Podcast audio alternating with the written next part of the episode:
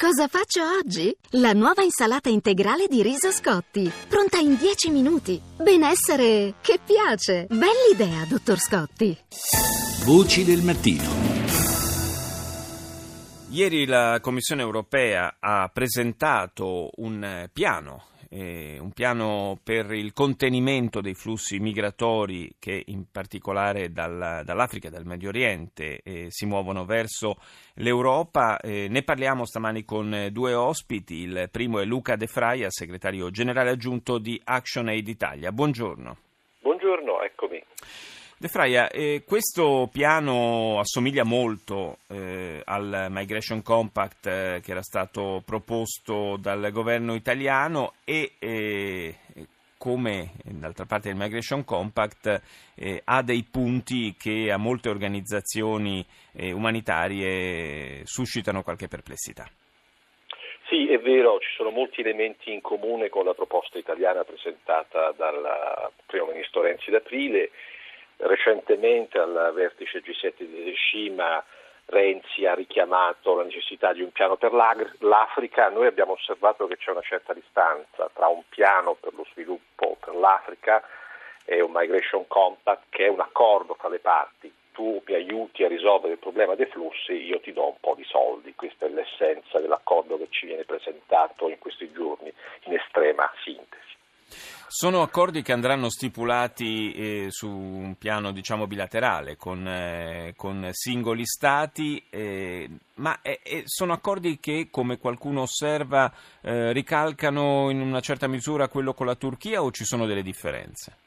Guardi, eh, l'enfasi in questo caso è più che mai con i paesi di transito, come vengono definiti, cioè si chiede ai paesi in Africa in questo caso che vedono transitare i flussi migratori di controllarli, quindi c'è una certa somiglianza con il caso della Turchia. Il caso della Turchia è ancora diciamo, in fase iniziale di sperimentazione, i primi esiti non sono estremamente positivi. A questi paesi si chiede anche di realizzare dei piani di rimpatrio, quindi cose importanti e pesanti. E, e, e qui nascono anche le nostre osservazioni. Non si tratta di cooperazione allo sviluppo. No, certamente non è cooperazione allo sviluppo, è qualcosa, è qualcosa di diverso, però i fondi eh, provengono da lì.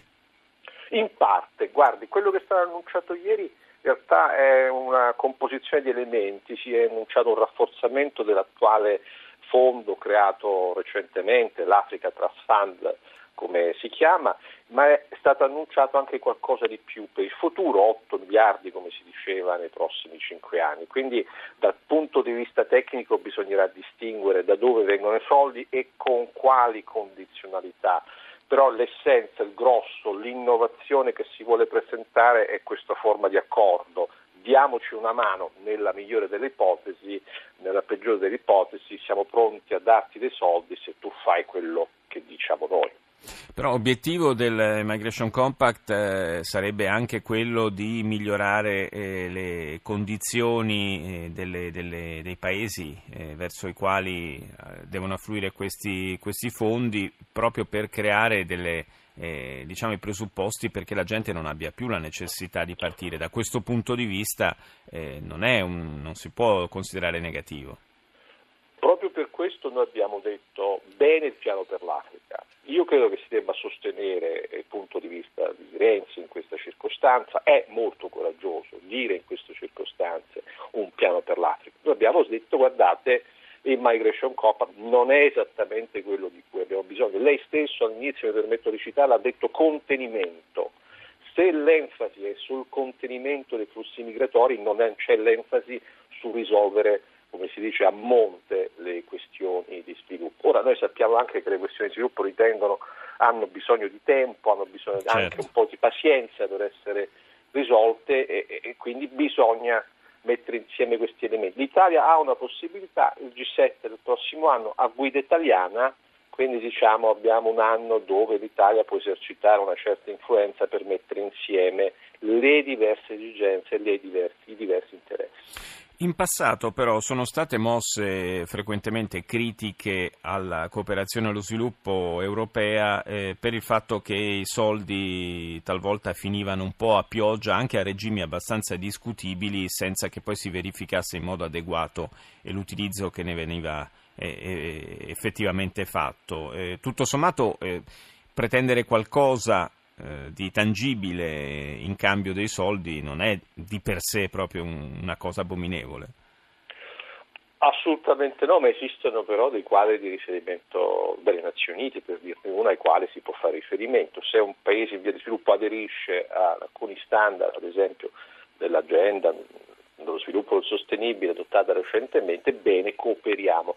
Però guardi che proprio eh, quello che lei ha detto, accordi con paesi che non sono esattamente il massimo, bene, mi sa che si è più in quella direzione quando si adotta la logica dello scambio, perché la cosa importante non è la qualità dell'interlocutore, ma quello che l'interlocutore sì. ti potrà dare nel breve termine.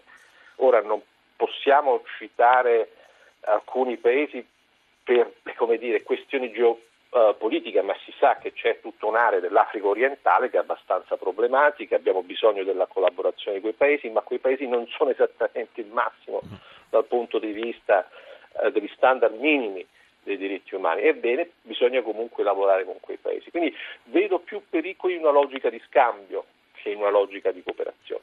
Grazie a Luca De Fraia, segretario generale aggiunto di Action Aid Italia e saluto il vice ministro dell'interno Filippo Bubico. Buongiorno. Buongiorno, buongiorno. Ieri il vicepresidente della Commissione europea Timmermans, eh, rispondendo alle domande dei giornalisti, ha detto beh, questo piano europeo in fondo è parte proprio dall'idea di Renzi del Migration Compact. Secondo lei sono eh, due proposte davvero sovrapponibili? Disponibili?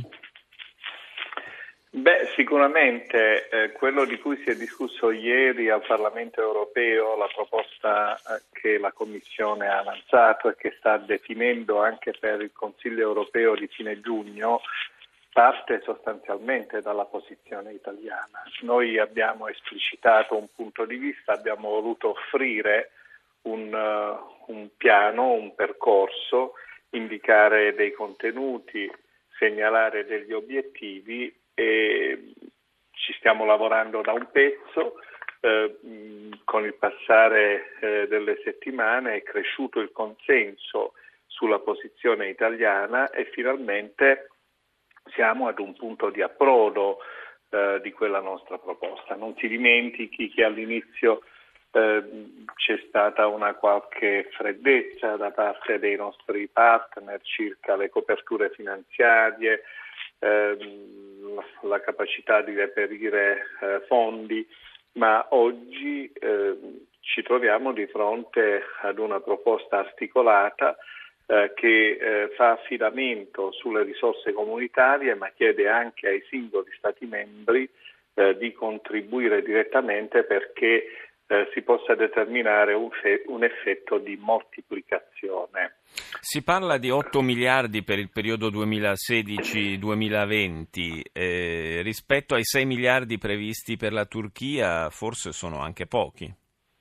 Ma sono 8 miliardi che si pensa di mobilitare immediatamente, ma da eh, sviluppare con la logica dell'effetto leva, chiamando anche le istituzioni finanziarie europee, a partire dalla Banca Europea degli Investimenti ed altre istituzioni finanziarie, perché eh, possa essere garantito un, uh, un intervento che abbia una dimensione pari a 10 volte tanto. E quindi eh, oltre 60 miliardi di euro. Ma è importante partire, è importante partire eh, con una nuova stagione della cooperazione. So che su questi temi esistono posizioni molto diverse, eh, talune fondate, talune infondate, ma qui non, non, si tratta di mettere a confronto ricette eh, astrattamente perfette, si tratta di occuparsi di un problema che esiste,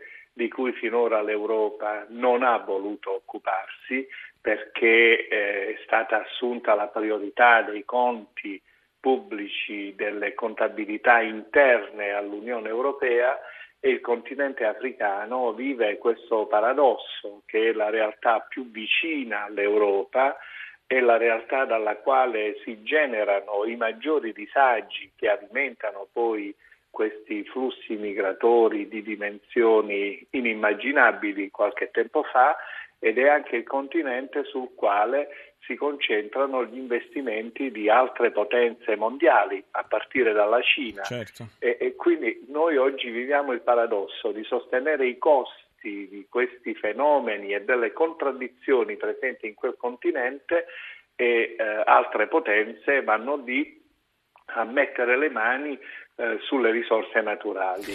Eh, Noi dobbiamo Ministro... sviluppare una cooperazione che sia diciamo, in linea con i principi di solidarietà e con la civiltà eh, europea. Ecco, mi pare proprio che lo snodo fondamentale sia quello di capire quanto di questi investimenti, di questi soldi servirà per tamponare un'emergenza e quanto invece eh, servirà per creare in maniera strutturale delle condizioni di vita migliori in questi paesi e porre le basi per la soluzione a lungo termine del problema. Bisogna, bisogna agire nell'immediato ma avendo una visione strategica. D'altra parte il fenomeno migratorio esiste, c'è chi dice che bisogna buttarlo in mare e mi pare una posizione eh, insopportabile, quale che sia l'orientamento politico, il credo religioso, la sensibilità. Noi dobbiamo partire da un dato inequivocabile che eh, assume il rispetto della dignità della persona e la tutela dell'essere umano come un principio eh, non discutibile e partendo da questo agire perché eh, in quel continente, in quei paesi, in quelle realtà segnate da tirannie, da mancanza di democrazia, eh, da eh, corruzione, eh, in quei paesi possano determinarsi condizioni eh, di superamento della, della, della povertà, della persecuzione, dei conflitti che spesso eh, diciamo, condizionano eh, le dinamiche di, di, di, di, crescita o di sussistenza di quelle popolazioni. Occorre una politica e una visione strategica eh, che è quello che forse sappia che affrontare l'oggi e sappia costruire un anche il domani. medio-lungo periodo. È un po' quello che forse troppo, per troppo tempo è mancato. Io ringrazio il Vice Ministro dell'Interno Filippo Bubbico. Grazie, Grazie, di essere stato con noi questa mattina. Eh, ho giusto il eh, tempo di salutare, di dare appuntamento a domani e augurare a tutti i nostri ascoltatori una buona giornata.